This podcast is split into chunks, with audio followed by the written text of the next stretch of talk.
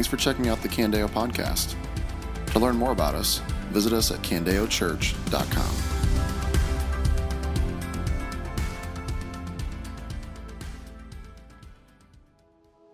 John 5, 19 through 47.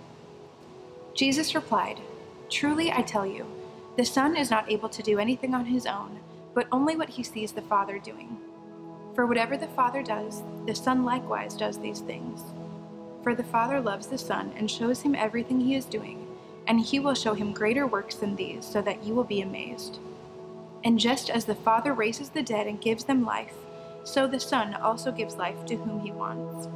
The Father, in fact, judges no one, but has given all judgment to the Son, so that all people may honor the Son just as they honor the Father. Anyone who does not honor the Son does not honor the Father who sent him. Truly I tell you, anyone who hears my word and believes him who sent me has eternal life, and will not come under judgment, but is passed from death to life. Truly I tell you, an hour is coming, and is now here, when the dead will hear the voice of the Son of God, and those who hear will live. For just as the Father has life in himself, so also he has granted to the Son to have life in himself. And he has granted him the right to pass judgment, because he is the Son of Man. Do not be amazed at this, because a time is coming when all who are in the graves will hear his voice and come out. Those who have done good things to the resurrection of life, but those who have done wicked things to the resurrection of condemnation. I can do nothing on my own. I judge only as I hear, and my judgment is just, because I do not seek my own will, but the will of him who sent me. If I testify about myself, my testimony is not true. There is another who testifies about me, and I know that the testimony he gives about me is true. You sent messengers to John, and he testified to the truth. I don't receive human testimony, but I say these things so that you may be saved. John was a burning and shining lamp, and you were willing to rejoice for a while in his light. But I have a greater testimony than John's, because of the works that the Father has given me to accomplish. These very works I am doing testify about me that the Father has sent me. The Father who sent me has himself testified about me. You have not heard his voice at any time, and you haven't seen his form. You don't have his word residing in you, because you don't believe the one he sent. You pore over the scriptures because you think you have eternal life in them, and yet they testify about me. But you are not willing to come to me so that you may have life. I do not accept glory from people, but I know you, that you have no love for God within you. I have come in my Father's name, and yet you don't accept me. If someone else comes in his own name, you will accept him. How can you believe, since you accept glory from one another? But don't think the glory that comes from the only God. Do not think that I will accuse you to the Father. Your accuser is Moses, on whom you have set your hope. For if you believed Moses, you would believe me, because he wrote about me. But if you don't believe what he wrote, how will you believe my words? Well, good morning, church family. How are we doing today? There should be a little more excitement in the air because we got six people over here that are going to get baptized in about 30 minutes and then uh, 11 more in the next service, and just uh, a small sample size of just God's work across this place. we're so grateful for. Um, today, as we jump into John 5, I want to put this thought in your mind. I was a sophomore at Iowa State uh, taking Religion 210, which somebody promised me was going to be an easy A. Wasn't necessarily true. Uh, but in one of the classes, my professor stood up and made this argument. She said, Jesus never claimed to be God. That was just what others projected on him. That was the statement that she made. If you ever find yourself in a similar conversation and somebody brings that argument up, please just open your Bible to John 5 and to the text that we're in today. Can you do that? Because last week, remember, where did we leave off? Let's go back to verse 17 and look at verse 17 and 18. This is, this is what Jesus says. He says, My Father is still working, I am working also. Do you remember what happened last week? Now, there's some in the room that weren't here last week, so I'll fill you in. Jesus just healed a guy who had been disabled for 38 years. That's a long time. That's pretty remarkable. heals this guy, tells him pick up his mat and walk, and the Jews are freaking out about this whole thing not because of the healing and like, wow, that's amazing. They're going the opposite way. They're like, hey, it's the Sabbath. You can't heal somebody on the Sabbath. And they're having an issue about what day of the week this whole thing happened and totally missing what's going on in front of them. So they're, they're irate, they're worked up. And in the midst of this, like that they're all worked up, Jesus drops this phrase. Essentially, he's saying, My Father, the God of the universe, is my Father. My Father's working, so am I. You see what he's doing there? it is abundantly clear that Jesus is claiming to be God. It'd be crazy to go, oh, he never claimed to be God. It is abundantly clear that he is claiming to be God. They can absolutely see it and hear it. And I think it's important for us to just pause here because I think there's this C.S. Lewis quote fits in so well here because often we want to take Jesus and put him in boxes that don't quite work for him. And this is what C.S. Lewis said. He, he puts it so well. He says, I am trying here to prevent anyone from saying the really foolish thing that people often say about him, about Jesus. That I'm ready to accept Jesus as a great moral teacher, but I don't accept his claim to be God. This is the one thing we must not say. A man who was merely a man and said the sort of things that Jesus said would not be a great moral teacher. He would either be a lunatic on the level with a man who says that he's a poached egg, or else he would be the devil of hell. You must make your choice. Either this man was and is the Son of God, or else a madman or something worse. You can shut him up for a fool, you can spit at him and kill him as a demon, or you can fall at his feet and call him Lord and God. But let us not come with any patronizing nonsense about his being a great human teacher. He has not left that open to us, he did not intend to. You cannot be neutral when it comes to Jesus. Like my professor was trying to do, oh, let's, let's talk about his teachings because he was a great teacher and a great leader, and let's set aside his claim to be God. You can't do that. You either just label him a lunatic or a liar, or you fall at his feet and call him Lord. Those are your three options when it comes to Jesus. It was very clear to them what Jesus is claiming here, and he is not backing down as we move forward here. I mean, he's only just taking the, the can of gasoline and just dumping it all over the fire here. And so let's read on, starting in verse 19. Jesus replied, I truly I tell you, the Son is not able to do anything on his own, but only what he sees his Father doing. For whatever the Father does, the Son likewise does these things. See, Jesus, right out the gate, knowing that they're furious at him calling himself equal with God and that God's his Father, he immediately affirms, Yes, I am God. But in making himself equal with God, he's not setting himself up as a rival to God. What he's trying to communicate is like, yes, the Father, fully God, I also the Son, fully God, fully worthy of worship. The Father's fully worthy of worship, so am I. The Father's working right now, so am I. All of these things, we are equal in that, yet the Son is making it very clear I'm not a rival of God's. I, have placed myself subject to the Father. Equally God, fully God, but the Son is subject to the Father. Watch how this plays out as he goes on. Jesus says, For the Father loves the Son, and he shows him everything that he's doing, and he will show him greater works than these so that you will be amazed.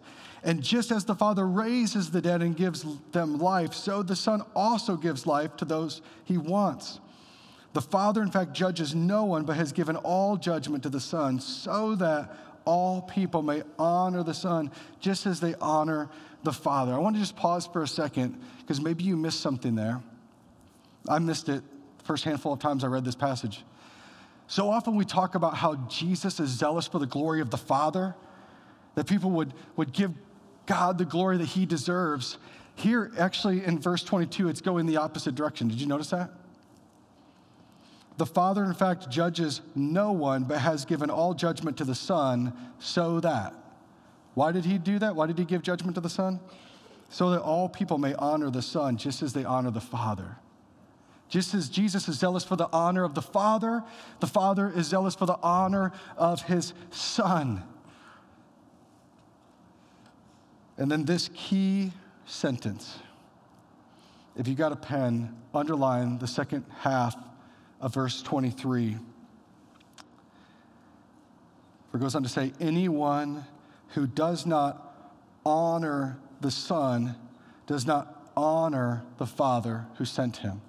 If I could put a word in your mind this morning when it comes to the relationship between the Father, God the Father, and God the Son, it's that they're inseparable. They are inseparable. The word honor here is used four times in one verse alone. Verse 23, the word honor is used four times. And the word honor here doesn't just mean respect, that you should respect Jesus like you respect the Father. It actually means more like a fixation of value.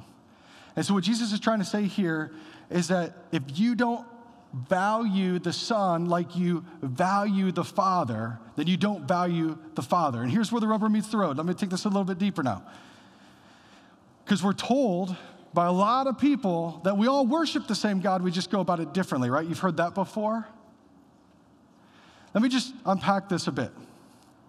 Because to Muslims, for example, Jesus was just a prophet.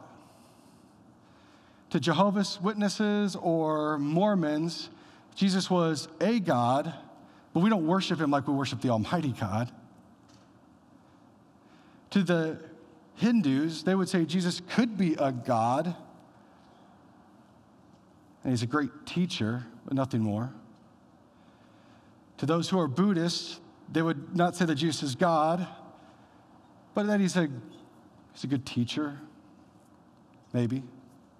To the New Age mind, like my professor, Jesus isn't God, he's, he's just he's a good moral leader, right? Let me just make this really abundantly clear.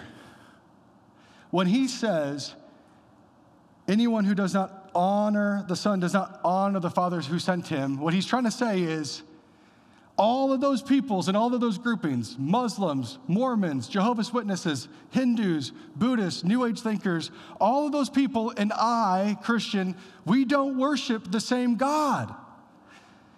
Jesus is the litmus test of all claims to know God. If you don't know Jesus, you don't know God.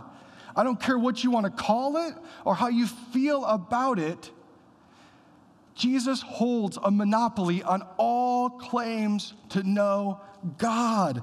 Anyone who does not honor the Son does not honor the Father who sent him. Jesus is the way, the truth, and the life. No man goes to the Father except through him. Acts 4:12. There's no other name given to us as human beings by which we must be saved. The name Jesus. There's no other path to God. This church, this is why we talk so much about being a sent people. This is why we must go, because you cannot sincerely believe what we're talking about here. And not along with my friend Maddie's amen and yeses over here saying, This is what's true, that's true, that's true, that a person is only saved through Jesus. You can't sincerely believe that, and it doesn't create a movement in this room where people get up off of these seats and go out into your workplaces and your dorm rooms and your classrooms telling people about Jesus. And it has to, if you sincerely believe this, bubble up a movement among our people that we're not just sent into this community, but some will then pack up their bags, say goodbye to the comforts of friends and family and stable jobs, and will move to other cities like Cincinnati and Gainesville and Columbia and that some, if we sincerely believe this, will pack up their bags and leave the comforts of friends and family and stable jobs and go to places like Bangkok or Mumbai or Kunming, where you can stand on a street corner and watch a quarter million people walk by in the span of five minutes, and then it hits you like a tsunami. I've had this happen before where you realize you just watched 250,000 people walk by, and it's very likely not one of them knows Jesus. You cannot believe that, and that doesn't just rip you up inside. Because this is where Jesus is offensive, and I'm not apologizing for it. His message is an exclusive message. There is no other way for a person to be saved. He has an exclusive message, but an inclusive mission. But this offer is for anyone. Verse 24, he says that truly I tell you, anyone, anyone, anyone who hears my word and believes him who sent me has eternal life and will not come under judgment, but has passed from death to life. This is the simple beauty of the gospel. If you want to know the gospel, the good news of Jesus Christ, this is it here in one verse that anyone, regardless of where you live or what you've done or what sin is on your resume, anyone who hears these words that Jesus is speaking and believes has eternal life. See, Jesus isn't just helpful for life, as people will say around us, Jesus is the source of life. And notice here, this is probably the most important thing for you to catch. Notice the starting place is not neutrality that you're standing here at this place of neutrality and death is on one side and life is on the other, and you're going, hmm, which direction should I go? Where is the starting point in verse 24? Where are you at? You pass from death to life. When Jesus is speaking these words, he's speaking to spiritually dead people. They're walking around, they're breathing, but they're just corpses, all dead. you are born spiritually dead. And the offer of Jesus is that anyone who hears these words and believes them, notice this key word, circle this one, has eternal life. I'm not talking about like someday you'll have it, or it's like this carrot, like, well, and if you do the right things for the next few years, then I'll maybe I'll give it to you the person who believes in that moment has eternal life. And you can walk in this room this morning as an enemy of God's, dead, spiritually dead, and could right now, in this moment, hearing these words, pause, drown out everything else I'm about to say, but pause right now and in your heart go, God, I'm sorry. Forgive me for what I've done. I trust in you. And in this moment, you cross from death to life. I'll pause for you that's you.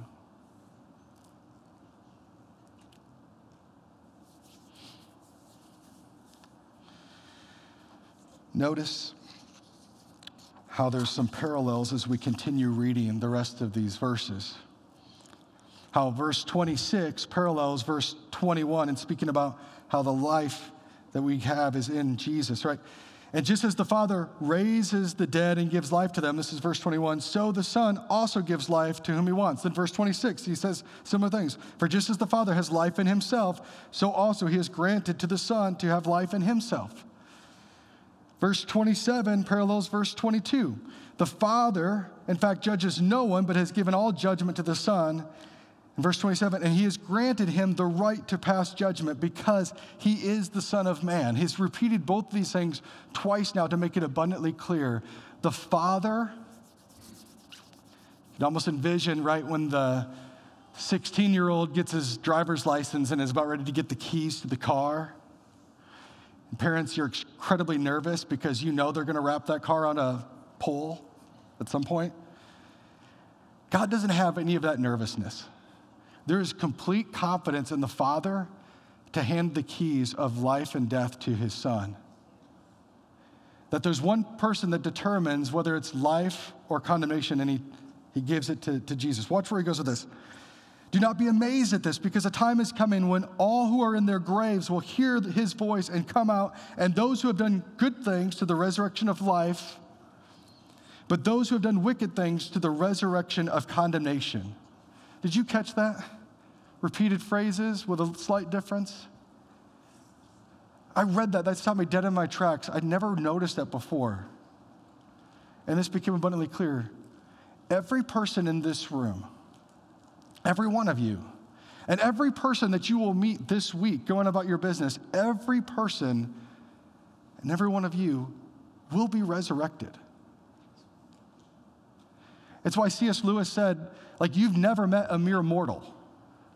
As you're walking down the streets, look into the eyes of the people that you're walking past so casually and let it hit you that that is an eternal soul that is going to spend an eternity somewhere. Every person will be resurrected. The key question is what eternity will they experience at that point? Will it be a resurrection of life or a resurrection of condemnation? Because being born spiritually dead, if you remain neutral your whole life, you're going to go straight from spiritual death to an eternity of condemnation. And what changes, what moves a person from being spiritually dead to an eternity of life? Who determines that? Jesus. It's Jesus. Now, these are some incredibly bold claims. You can imagine the crowd around Jesus on hearing all of these things is getting pretty worked up. And the question I'm sure they were wanting to ask is, How dare you say these things? Who gives you the right and the authority and all that? So, what Jesus does is he goes into kind of like, Here's my credentials. Here's how I can back up my claims here. And what he'll do is first, and I'm just going to fly through these, it's a significant portion of our text, but I'll just fly over it. First thing he does is he points to John the Baptist. John the Baptist testified about me. He testified to the truth. So, if you want to know Here's, here's like one of the ways I'll back up my claims that I am God and that I hold the keys of life and death. Listen to John the Baptist. You're willing to listen to him. What did he say about me? But greater than him, look at the miracles that I've done. This guy over here, he's walking. He hasn't done that for 38 years. That's a big deal. Take note of that. But not only does he have John the Baptist or these miracles behind him that can back him up, God himself, which that's a great thing to have on your side, right? That God would say this. Scripture also testifies that Jesus is God and has life in his name. And he points to Moses. Moses, what are your heroes in the faith? He testified about me, and yet you're not willing to believe. These are kind of his five ways that he kind of backs up these claims. I can make these claims because these five sources also affirm that I have the authority to do this. Now, I don't have enough time to like unpack all of these, but I just want to highlight one of these really stinging indictments that he has for these Jews. It's in verse 39. He says, You pore over the scriptures because you think that you have eternal life in them, and yet they testify about me. They would pore over the scriptures. Now, their scriptures were a little bit different than ours because the New Testament wasn't written at this time. So when he's talking about the scriptures, what he's talking about is the Old Testament. And I think it's good for us to pause just for a moment and kind of hear this. Um, because often we can label the Old Testament as kind of like boring, confusing, hard to understand, not, not much in there about Jesus. So, like, what's the point? But did you hear what Jesus said? You, you pore over scriptures, but you're totally missing that these, these testify about me. In fact, I, I, brought this, this Bible up here to kind of make a, a little bit of a plug. I, I love this, this Bible. This is the Bible I gave to my oldest two boys. Uh, this is the NLT translation of the Bible, which means it's, it's very readable for like a younger age or my brain capacity. So uh, there's one way that I would make a plug for it. Uh, here's what I love about this Bible is they actually went through and highlighted uh, in blue all the times in the Old Testament where Jesus is referenced. Passages of scripture that would point to Jesus. I'll, I'll, hold up this one here. And these little blue boxes actually explain like how that passage in the Old Testament is pointing to, to Jesus.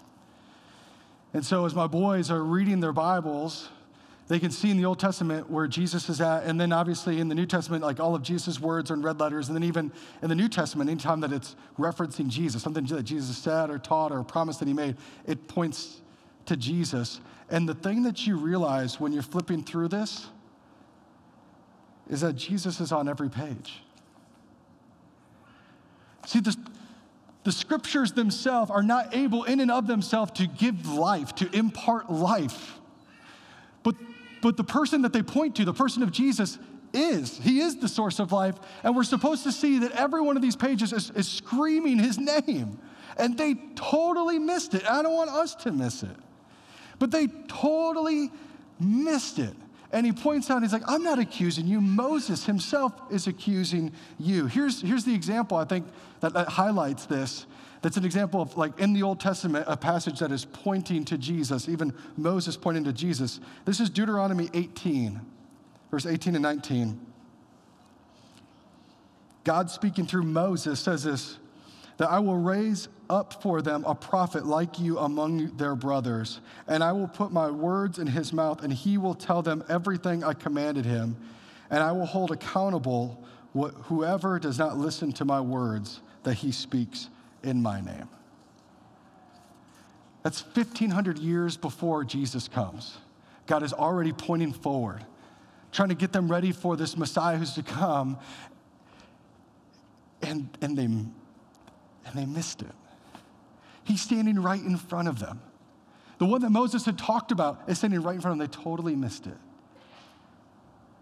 And once again, this brings us back to a spot we've been at before as we've walked through the Gospel of John.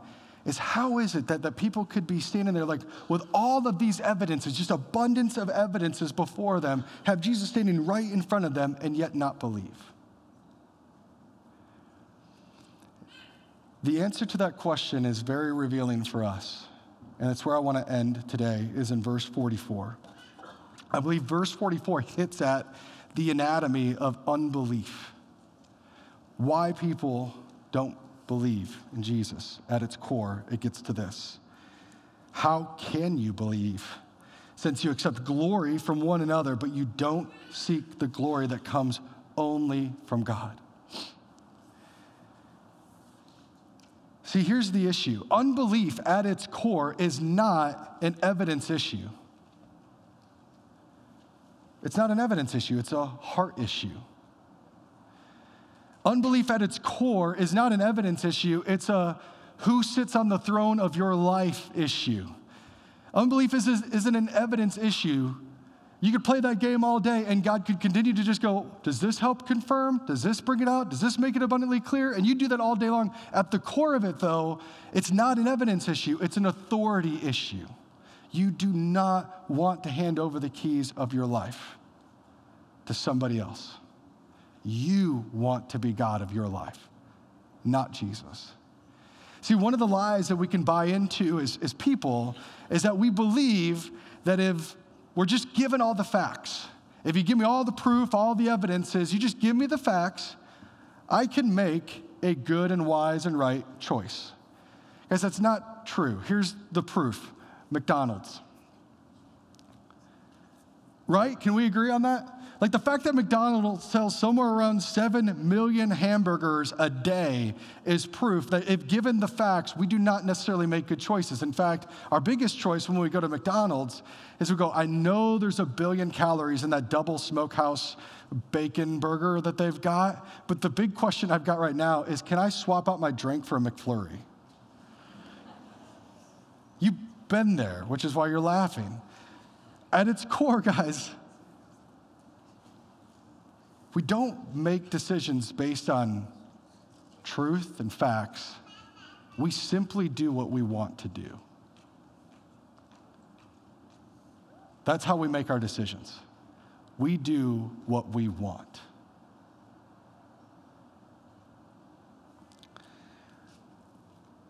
At the end, unbelief is not an evidence issue. The biggest barrier for you finding life in Christ is you. That's what verse 44 is saying. The biggest thing holding you back from God is not evidence, it's you. One of the crazy things that we're witnessing right now in our world is actually a rise in spirituality, which you go, that's a great thing, right? Things like prayer and meditation are becoming trendy. But at its core, these concepts of prayer and meditation, they're oriented around the things of God. They're actually oriented around a concept called self love. You've heard this? Which is a beautiful religion for us as people because we already love ourselves. so, like, great.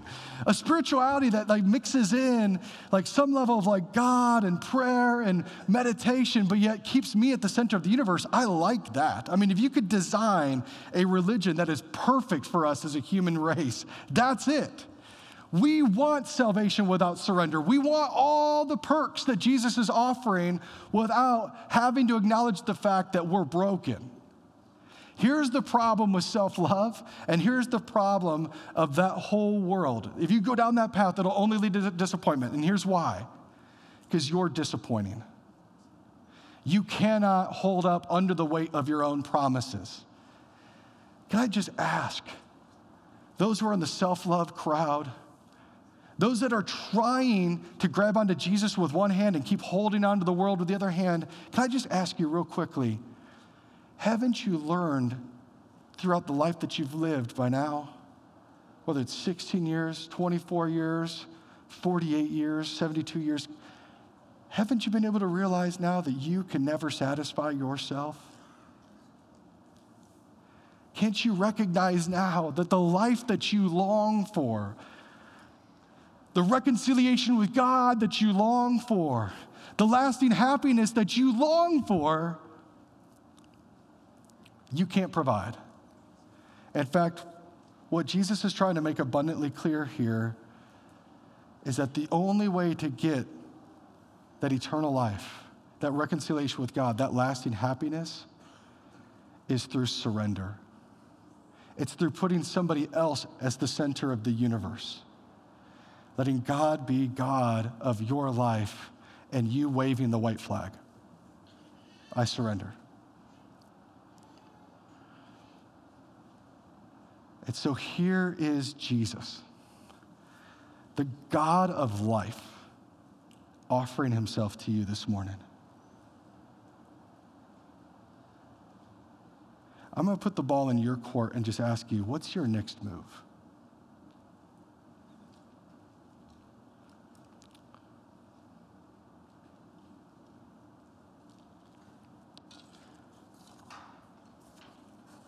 Pray with me?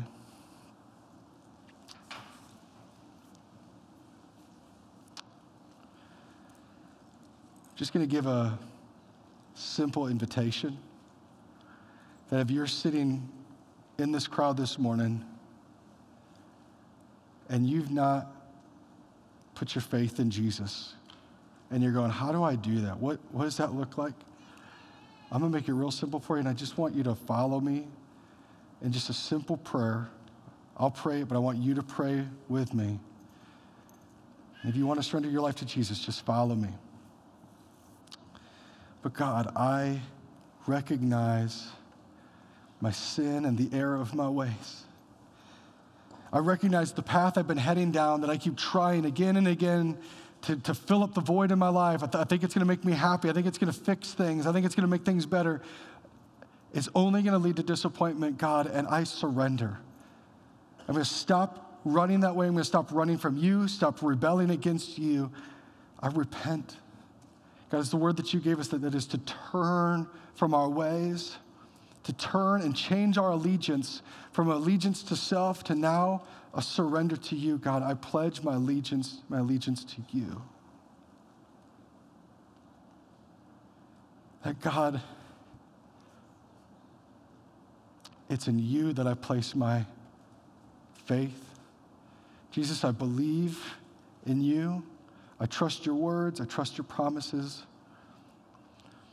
And God, I accept the life that is in Jesus. God, would you fill me now with your promise, Holy Spirit? Would you transform me? Would you make me into a new creation as you promise you will by faith? Make me a new creation. Fill me up and embolden me and use my lips. God, help us to be a people. Help me to be a person that can't hold in what you have done in my life, but God, I will declare your name wherever I go.